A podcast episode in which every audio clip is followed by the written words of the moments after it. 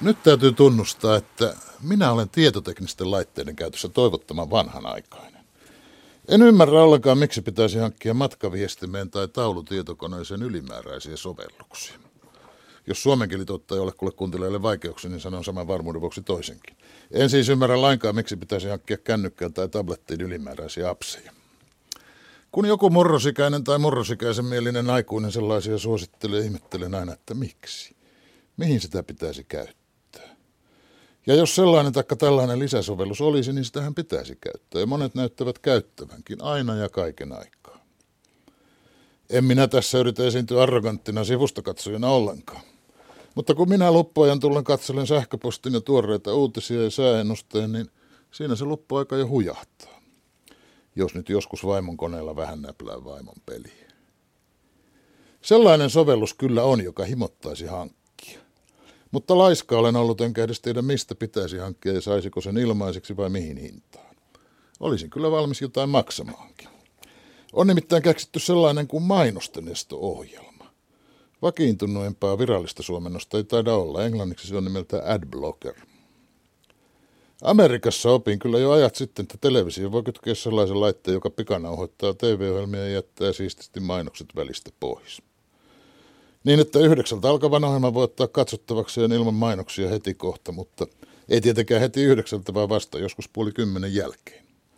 Muuten ehtii katsoa ohjelman alun loppuun ennen kuin loppu alkaa. Tästä oli Yhdysvalloissa kovasti kalabaliikki aikoinaan, kun se nakersi mainos TV-yhtiöiden ansaintalogiikkaa ja niiden mielestä koko juttu olisi pitänyt kieltää. Tämä systeemihän ei suomalaista paljon kiinnosta. Kun katselee vain Yleisodion TV-kanavia, niin hyvin välttyy mainoksilta. Ja jos joskus pitää mainoskanavalta katsoa jalkapalloa, niin sen mainostusannoksen sietää ihan eksoottisena kokemuksena.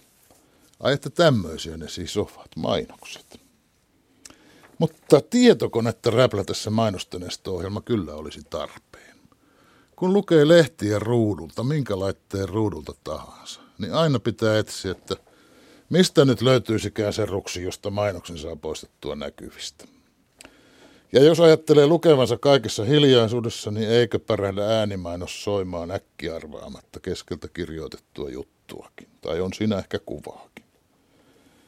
Erinomainen asia siis, että kone poistaa mainokset pois häiritsemästä.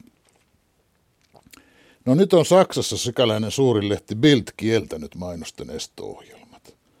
Lukijoiden pitää joko napsauttaa mainosten esto pois päältä sitä lehteä lukiessaan, tai tilata eri hintaa vähämainoksisempi nettiversio lehdestä.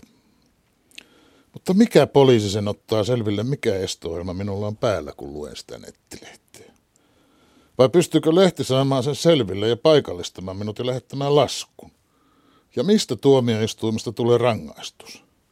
Tai mitä ihmettä se kenellekään kuuluu, mitä ohjelmia minulla on kytkettynä?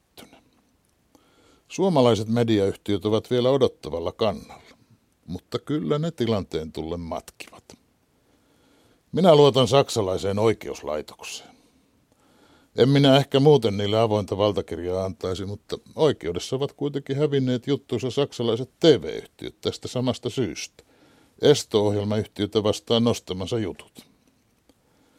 Mainosten esto-ohjelmia käyttää maailmassa noin 200 miljoonaa ihmistä. Niiden sanotaan aiheuttavan julkaisijoille läpi maailman yhteensä 22 miljardin dollarin tulonmenetykset. Tulonmenetykset että se on jollekin yhtiölle tulon menetys, kun minun silmämuniani ei vastoin minun tahtoani altisteta sen mainoksille. Pitäisikö minun nyt osallistua sen tulonmenetyksen korvaamiseen? Pitäisikö minun maksaa mainosvapaudesta? Pitäisikö maksaa jonnekin siitäkin, kun panee postiluukun viereen lapun, että ei mainoksia? Turhaan minä tässä tuohdun. Pääministeri Sipilä on oikeassa. Pessimisti ei pety. Kyllä ne panevat minut tavalla tai toisella maksamaan. Rosvo ei sano nykyään rahat tai henki, vaan rahat tänne tai saat mainoksia silmät ja korvat täyteen. Että tämmöinen nolo keskiluokan ongelma. Köyhän ei pysty nirsoilemaan mainoksista.